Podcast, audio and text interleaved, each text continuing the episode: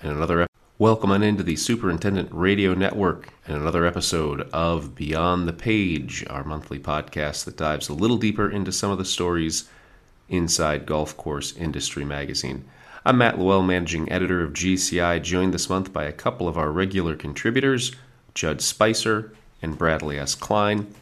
Judd wrote one half of our July cover package on carts, cart stories, cart conversations, and he handled more the agronomy and maintenance side of the conversation.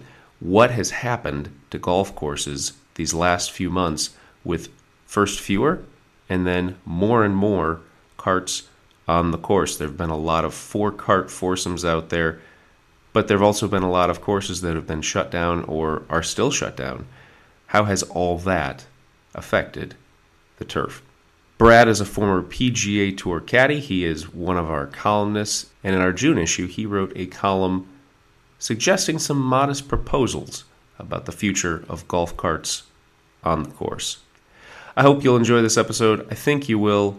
Without further ado, Judd Spicer and Brad Klein.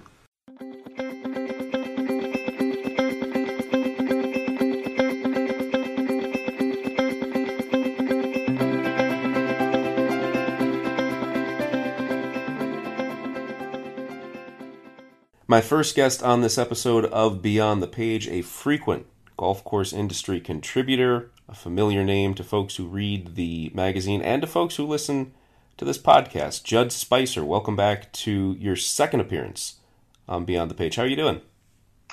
I'm doing well.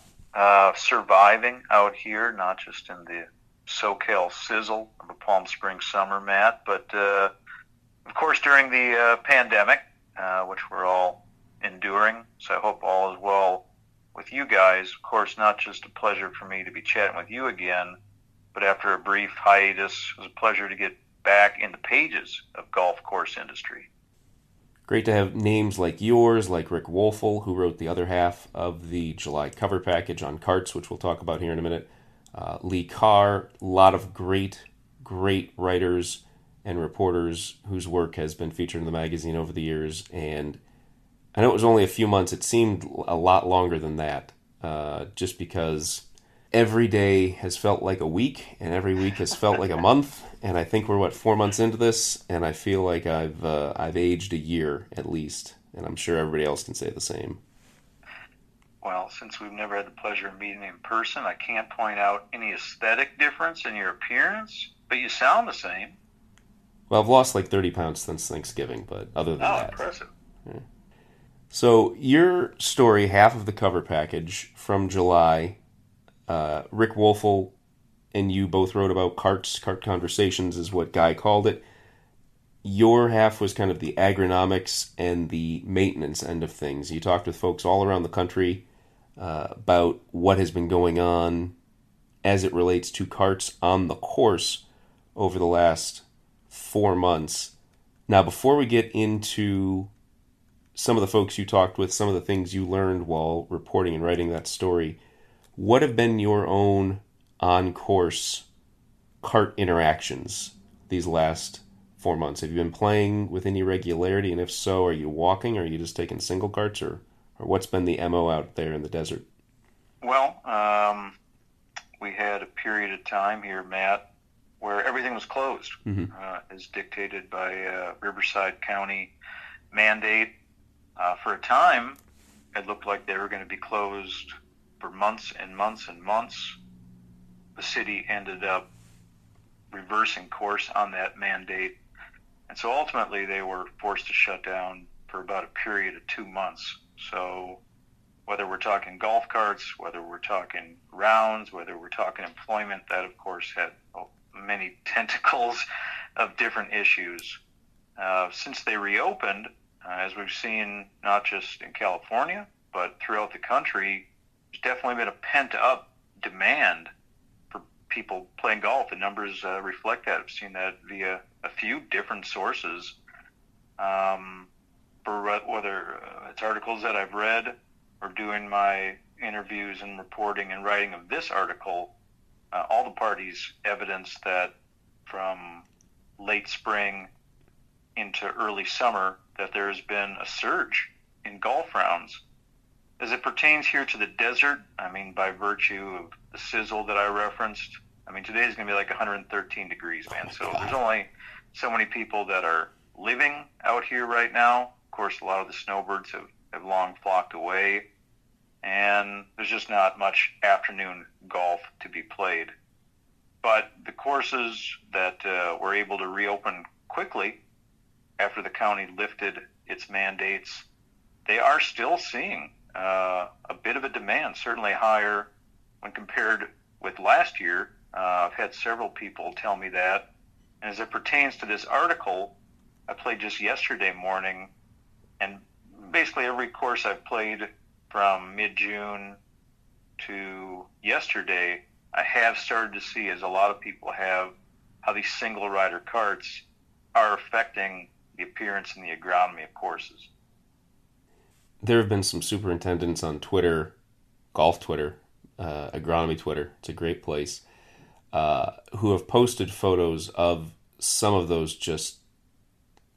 I don't want to say they're terrifying or horrifying, but they are very dispiriting to see so many different tracks and so much wear and tear on various courses. And again, some of them were saved from that wear and tear for several months, like you said, in your neck of the woods, a couple of months.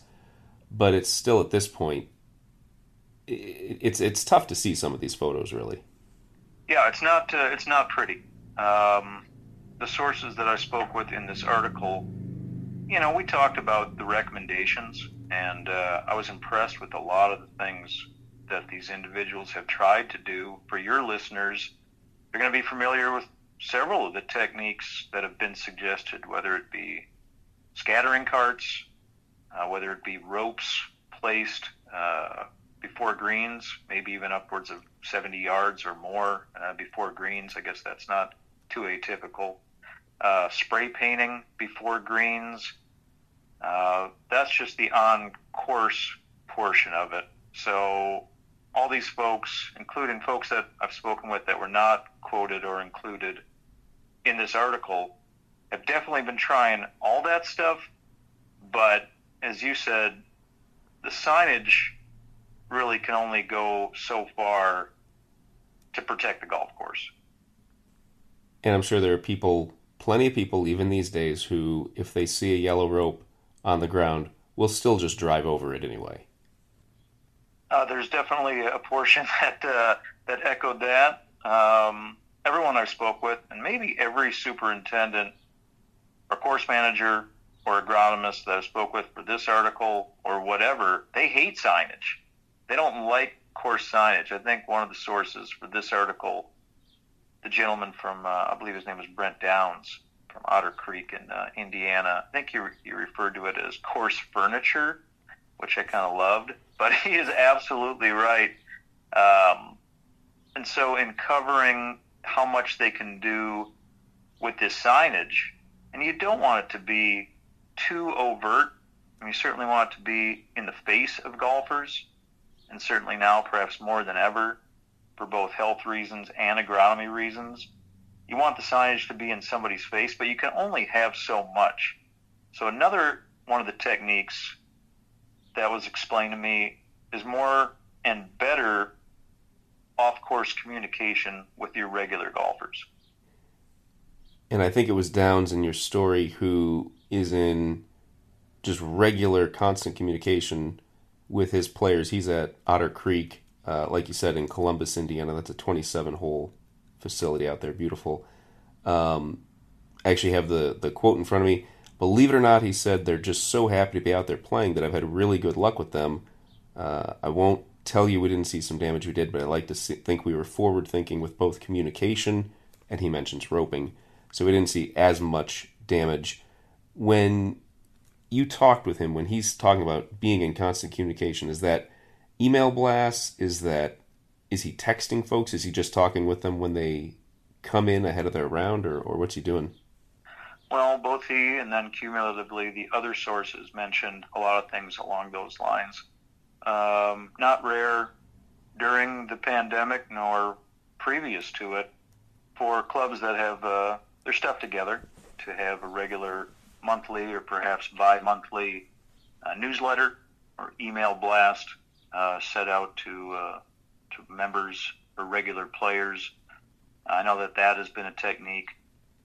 The clubhouse uh, physical, uh, the tactile signage uh, when people, I guess, are allowed in clubhouses, not the case for every course, certainly. But even talked about stuff as simple as above uh, above urinals. And I know that uh, may be a little too descriptive, but I guess when that was mentioned to me, my first reaction was know, when I go and use the men's room, and there's uh, whether it's a sports page or they got something fancy like, uh, pardon me, a video, or they have something like this.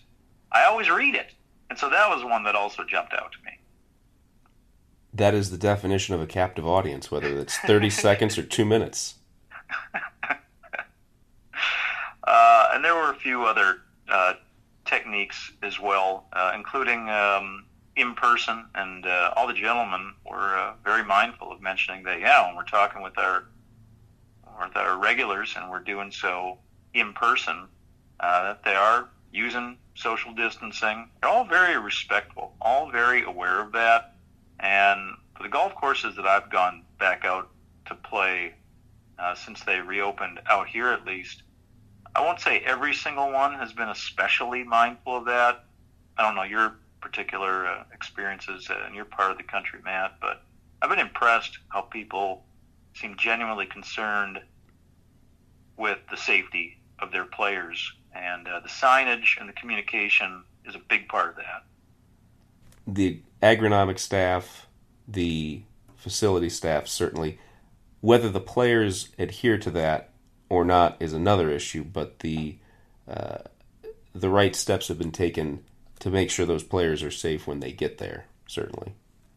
Uh, ultimately, and I wanted to spin this little yarn for you. Sure. Uh, this was kind of a kind of a random how this came together, but I didn't intend for this necessarily to reflect well on me, but rather the reach and the impact of what golf course industry can do. Uh, last week, from several of my parents' friends back in my native Minnesota, they happen to be uh, members of a uh, of a great old club and course out there. And in this course's own monthly email blast, they actually concluded the message by referencing uh, the work that we've done together recently with golf course industry and quoting me again this is not trying to hurt my shoulder by backslapping myself but rather to let you know the reach of, of golf course industry. Um, they quoted uh, i believe it's the second to last line in the article that ultimately a culture of individual onus and course or club pride seems to bear the greatest fruit, which says to me that um, you can put up all these signs you want, you can send out all the email blasts you want, you can try to go old school with it, you can try to get new school with it, and uh, and use the technology to your advantage, but as Brian Whitlark from the USGA, one of the sources of my article, and I concluded with this quote. He went on to say, most effective, from what I see, is the peer to peer governance, and that seems to work best. When golfers govern themselves, that seems to be the best way. I think whether that's at a public course or a private club or daily fee, wherever you are, I, th- I think that's that's you're right. That's the best route to take. You have to have a sense of ownership, whether you're a member or just someone out there for the day, really. I would agree. And uh, in my experience uh, with the gentleman's game over decades and decades, whether playing or writing about it, I think most people, Matt, really do take that to heart. I mean, it is an intangible. And I've had folks, again, whether in this article or beyond, discussing the same subject matter, in that they're basically experiencing conditions now that they might annually be readying or preparing for or addressing closer to Labor Day, which is to say, by and large, these aesthetics and the damage that is being done by the ex, extra carts on the course.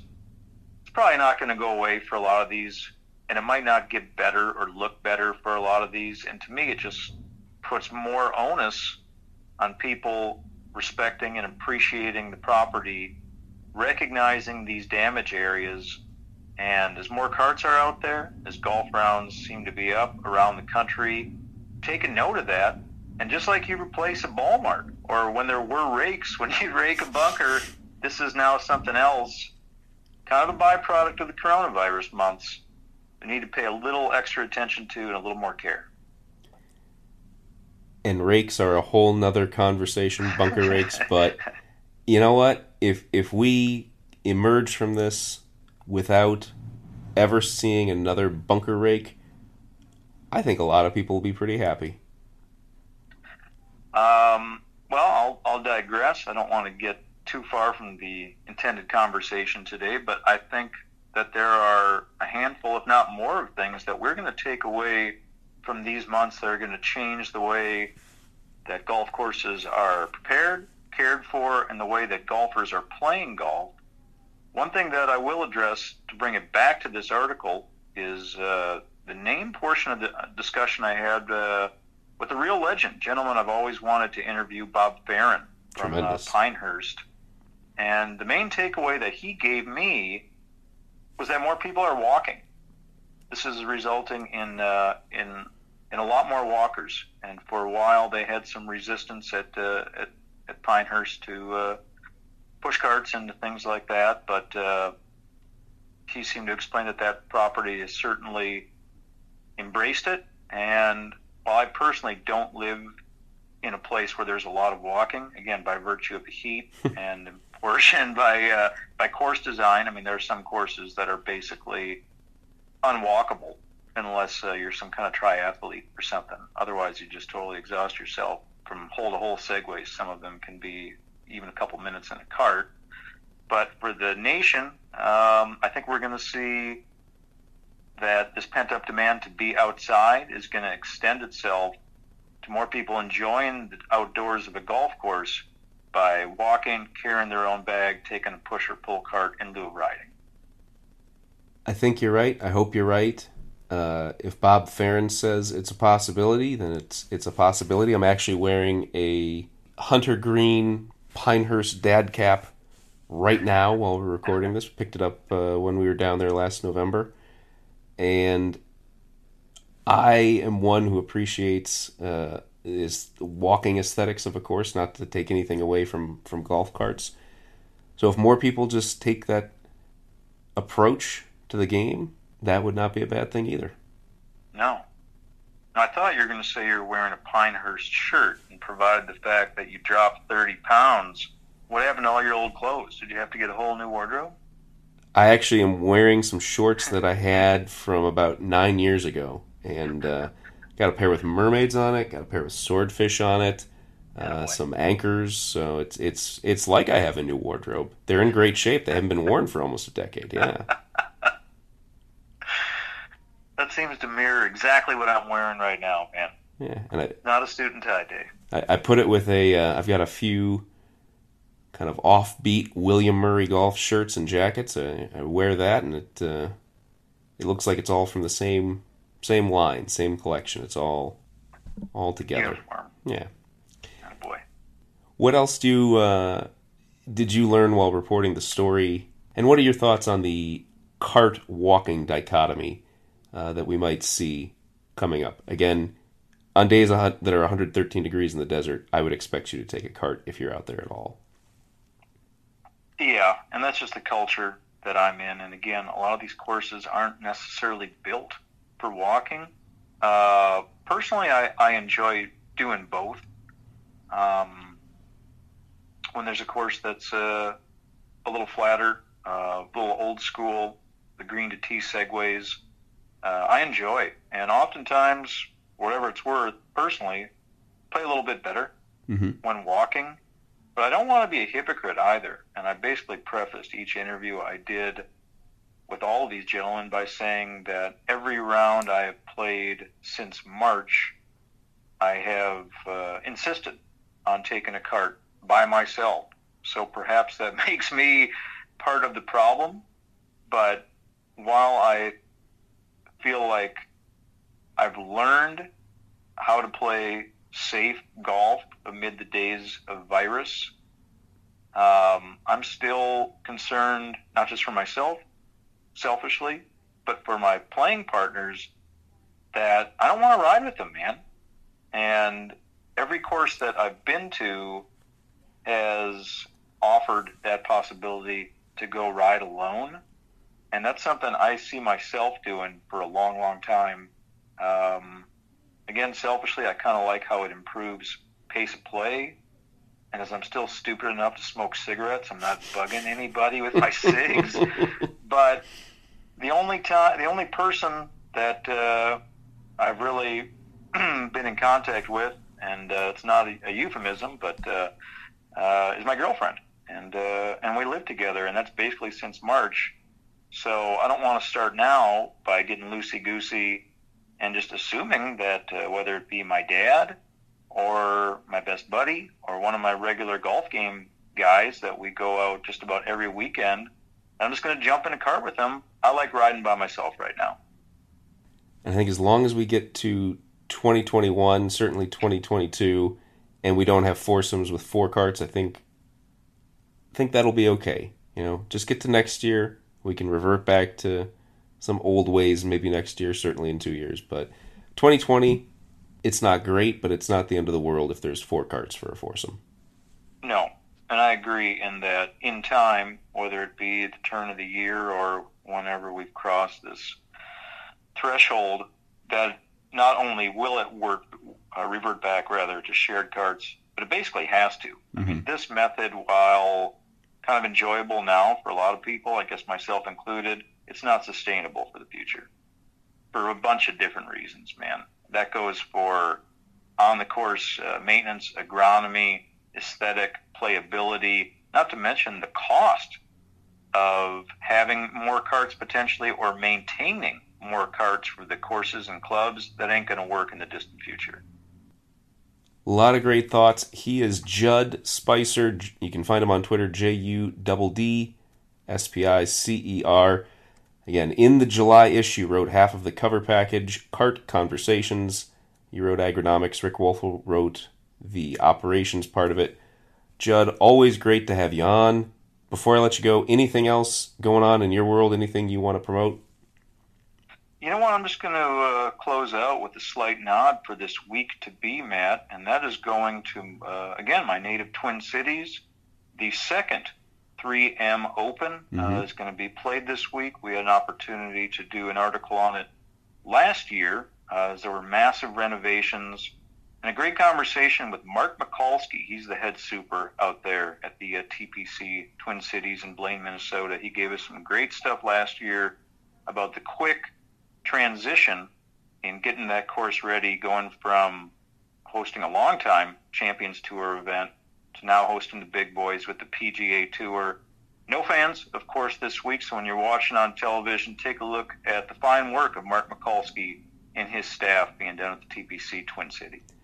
Make sure to give that story a new life on GCI Twitter. I think we will retweet it. If not today, then certainly Wednesday and Thursday as we get a little closer to the tournament.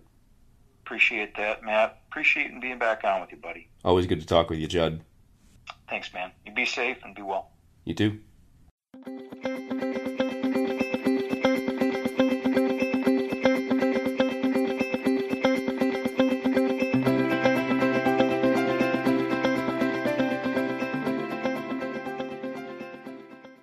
My next guest on Beyond the Page, a familiar name if you read the magazine, our golf therapy columnist Bradley S. Klein, his second appearance on the podcast. Brad, welcome back. How are you? What's going on? Every day. It's the, what do they call that, Groundhog Day? It's, uh, you know, I get up, I write, I find things to do, I find ways to kill time, and I get a lot done. So. You do bear a bit of a resemblance to a very skinny Phil Connors Bill Murray's character from Groundhog Day for sure.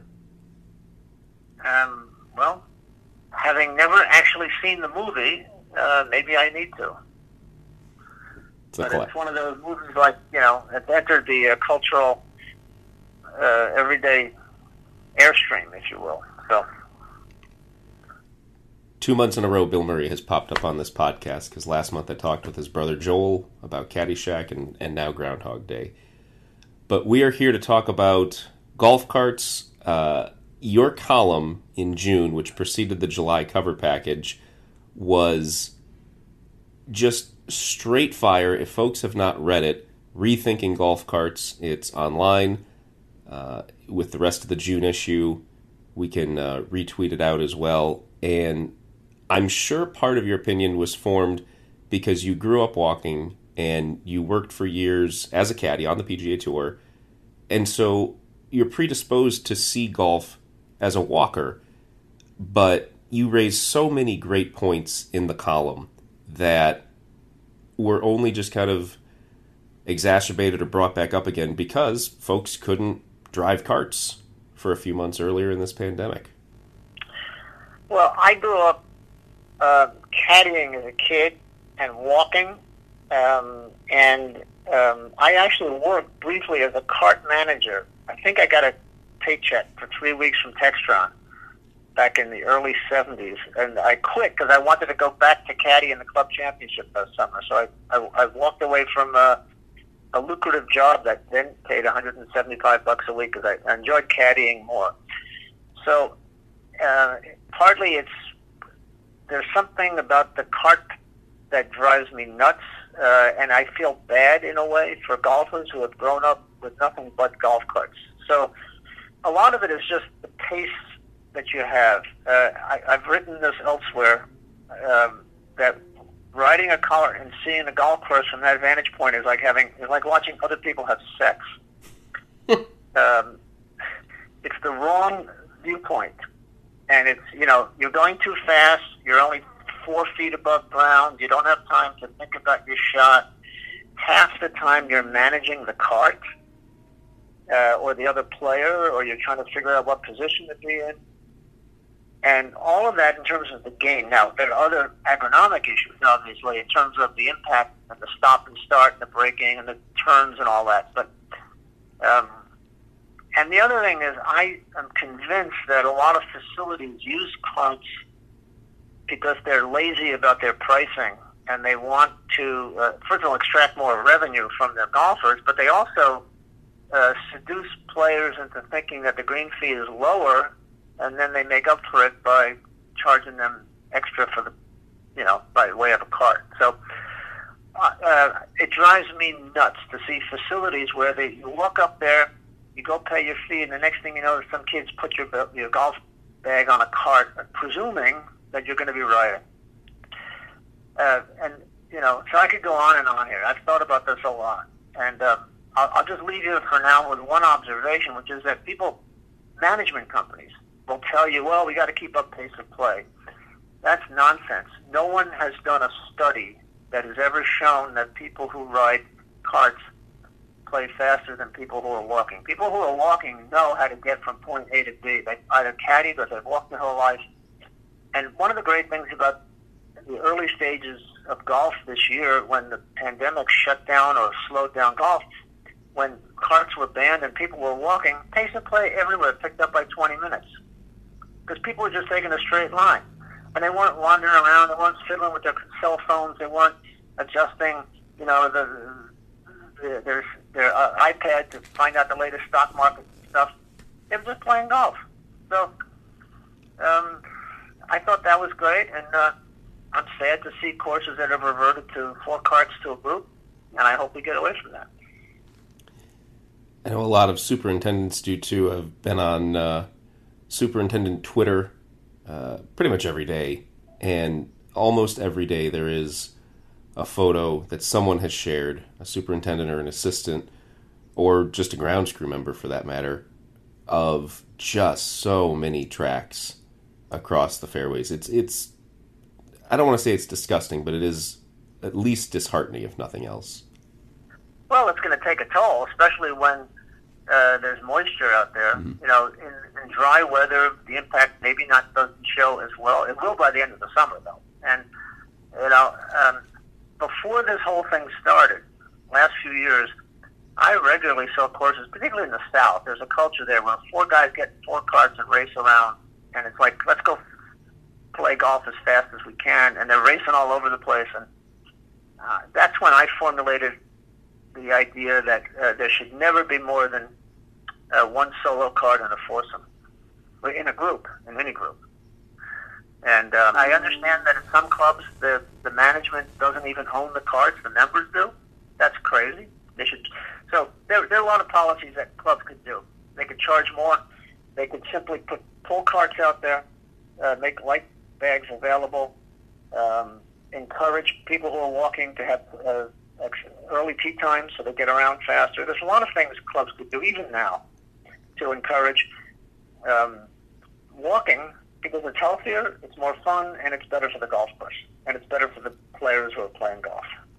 I'm not someone. People mistake me sometimes. I don't believe. Uh, I'm, I'm not for banning carts. Carts have a function for people who can't walk, but that's a very small percentage. And one of the great things earlier this year, when people were forced, you know, they couldn't take carts at first in most states where the courses were open.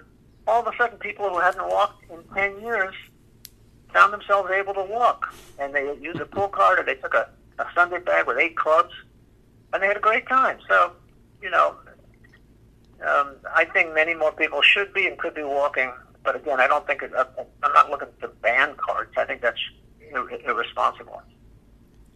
They serve a purpose for sure, but you're right. I mean, just from a health perspective, the whole notion, and it, it, whether it's exactly ten thousand or not, there's a history behind that number, but the whole notion of 10,000 steps a day, you can get 10,000 steps in three and a half hours playing a round of golf. You're going to walk about five miles. That's about 10,000 steps. You're good for the day. Well, there you are. And, uh, you know, there are, a lot, there are lots of light bags out there. People do, I believe me, most golfers I see do not need 14 clubs. I, I've played twice a week, almost every week, twice a week, like nine holes with a, a light carry bag and eight clubs. And, um, you know, I don't think I ever had the wrong club, and if I did, I just adjusted. So, um, and I think it's kind of fun because it forces you to play golf and hit shots rather than to think, you know, most people overestimate how far they hit their seven iron anyway. So, just kind of eyeball it a little bit. Very few people out there are Bryson DeChambeau driving it 350 yards, and, and if you are, you're clearly in the wrong line of work. Yeah. Well, it's more, the, the biggest adjustment or the biggest mis, you know, misread of their game is they think they hit their five iron 180 when every once they might have hit it once after it bounced off a cart path, but um, you know they take their maximum as their average, and then they they always wonder where they come up short. So, um, but that's you know that's the nature of golfers. I understand that, but the walking part to me. Um, it's such a different game, and it's the pace and the rhythm and the ability to see the golf course and to take time to turn around. Um, I just think too many golfers and fit young golfers in their 20s and 30s who have never, or you know, they're just so used to jumping in a cart. They they would enjoy the and they go when they go to Bandon Dunes or when they go to Scotland or Streamsong, they enjoy the game so much, and they don't maybe think that there's a reason for that. Because they've they're experiencing the golf course at a different pace. So I, I'm all for that. You mentioned a minute ago you're not against banning carts. You also mentioned that maybe carts should be at least prohibited the first few hours of tee times, the first two or three hours of tee times. You make a lot of other great suggestions in your column. Again, June, the June issue, rethinking golf carts, raise rates on cart users, which ties into you know having different prices for around with or without a cart. You limit carts uh, to, again, certain periods of time because the turf is drier later in the day, cart damage less likely. Private clubs can limit carts uh, to medically certified members. Public facilities should have a separate rate, uh, all inclusive fee that uh, rather than an all inclusive fee that folds into the use of a cart. And and so many great suggestions. I mean, have you had the chance to talk with, or have any superintendents reached out to you in recent years voicing some of these concerns or these frustrations? Oh yeah.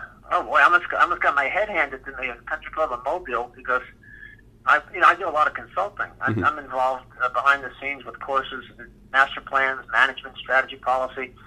I also am on the uh, golf committee for my town for a municipal course that I help help build and now I help run. So uh, I have, um, I guess, some say. You would, you know, you could say I have some influence. And people talk to me all the time. I was down at Country Club of Mobile, and they were running four carts rampant all over the place, and um, it was clearly a management issue. Uh, and um, they they reined it in for the most part. Um, you know, obviously things are going to change with the COVID stuff, but uh, it had a big impact on on the Bermuda turf out there. So that's one example. But I get calls all the time from people, mainly complaining or bemoaning and asking what they can do. The problem though. Um, is that superintendents don't run the facility; they have to answer to managers. And one of the things I try to point out is that well, there's no question that golf carts are profitable, but I'm convinced that part of the reason they look as profitable as they are is because, as I, as I like to explain it, the revenue goes to the clubhouse, but the cost is borne by the maintenance staff. Hmm. Mm-hmm. So the, the general manager is counting all the money that's coming in, but he's not really worried, and maybe he's looking at some of the labor costs involved, although those have gone up a lot lately with cleaning and keeping them sanitary. But the real cost, the real cost of those carts is borne by the maintenance staff in terms of wear and tear, sodding, seeding, aerification that needs to take place. And even going back before that, in order to build cart paths continuously, you had to add two more acres to your parcel, and you had to spend, you know, three hundred thousand dollars or whatever, or four hundred thousand to pave the thing. So there are hidden costs to the apparent profitability of golf carts that are not borne out by the people reaping the revenue, and the burden falls on superintendents. So I like to see more and more understanding of the full financial consequences of carts. And I think the more superintendents are involved in that assessment, and the more they spend time looking at the total facility, the more influence they'll have on policy. With that in mind, an ideal future, what would you like to see happen in terms of superintendent involvement with cart uh, management, etc. And the flip side of that, what do you think actually will happen in the next few years, especially with these last few months of, of reimagined cart use? Well, the last few months uh, have been complicated because initially, when golf started to reopen, people were walking, and that was great. Now, I think a few too many people are used to getting in a solo cart and racing around. So the first thing that I would say is that the sooner we can get back to double carting, to, you know, sharing cart, the better. As long as the health guidelines allow for that, and I would um, be, and, and what I would do in the community is, uh, once it's allowed that you can take a shared cart, anyone who insists on a solo cart should pay for two or the whole hmm. cart rather than the one. So I hope rates change to adjust to that new reality. Now, that's assuming it's safe in terms of I, am not I'm not I don't think we should force people to unless the health guidelines allow for it. That's one thing. So I'm hoping that clubs uh, bring back the shared cart, that they have more flexible pricing, and that um, that they are much more open to uh, the push carts. I think one of the big changes you will be seeing at private clubs. I see this places like Shinnecock and National, you know, real fancy, high end they're allowing pull carts. They, that wasn't the case years ago when the assumption was that a pull cart made it look like a Muni. Now I think what we're seeing is that a pull cart makes it look like uh, Ireland or, or Scotland, mm. where they allow pull carts all the time. So um, that's one thing I, I think it would really help. I do think that one of the problems in the golf industry is that caddies have gotten extremely expensive, and that if the alternative is you know, in many urban areas, a caddy is a hundred dollars. On Long Island, it's one hundred and twenty. It's crazy. Hmm. So if the, if the alternative is either a caddy or a cart, people are going to take a cart. If if walking is an alternative with a push cart, I think that will help. So, um, you know, maybe part of the answer is to see more emphasis on youth caddying, where the rates are lower, so you're paying uh, some high school some high school kid forty dollars, forty five dollars for a round, rather than a career adult person who's making 120. So there, I mean, there are a lot of factors that go into the choice of carts, and I think clubs have to be very careful about that. But it's the assumption that somehow people naturally gravitate toward carts to me is completely false. It's pushed, and the policy is promoted by most clubs who use it as a, an excuse for extracting more revenue. And the youth versus adult caddy conversation is a whole different one, but you have younger caddies, like you said, it's maybe half or a third of the cost. And then you're bringing more kids and more teenagers onto the course in general, which, again, whole different part of the conversation, but that's only good for the game to have younger folks on the course. Oh, it's the best thing for recruitment. And, you know, one of the problems that golf has is we lost a generation of kids because they didn't get exposed to the game. Uh, they they didn't get on a golf course till they were adults, rather than people like me who could play on Mondays once we were 14 years old and caddying. Now, I know that in a lot of states, the, the labor laws are restrictive. Much more difficult in some areas, but there is still quite a bit of room for flexibility. And in those states where you could do it, I'd like to see more of that and make that part of a scholarship program. So you're not just building golf, you're building character. Uh, and you, you fold that into a kind of mentoring program. It works really well at a lot of clubs.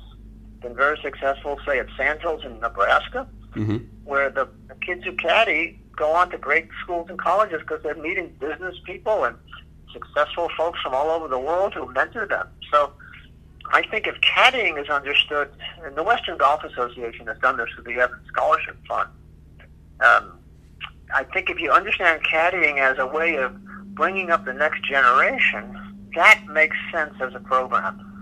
Um, and um, so, but that's you know that's a complicated issue in a lot of areas. So I understand that.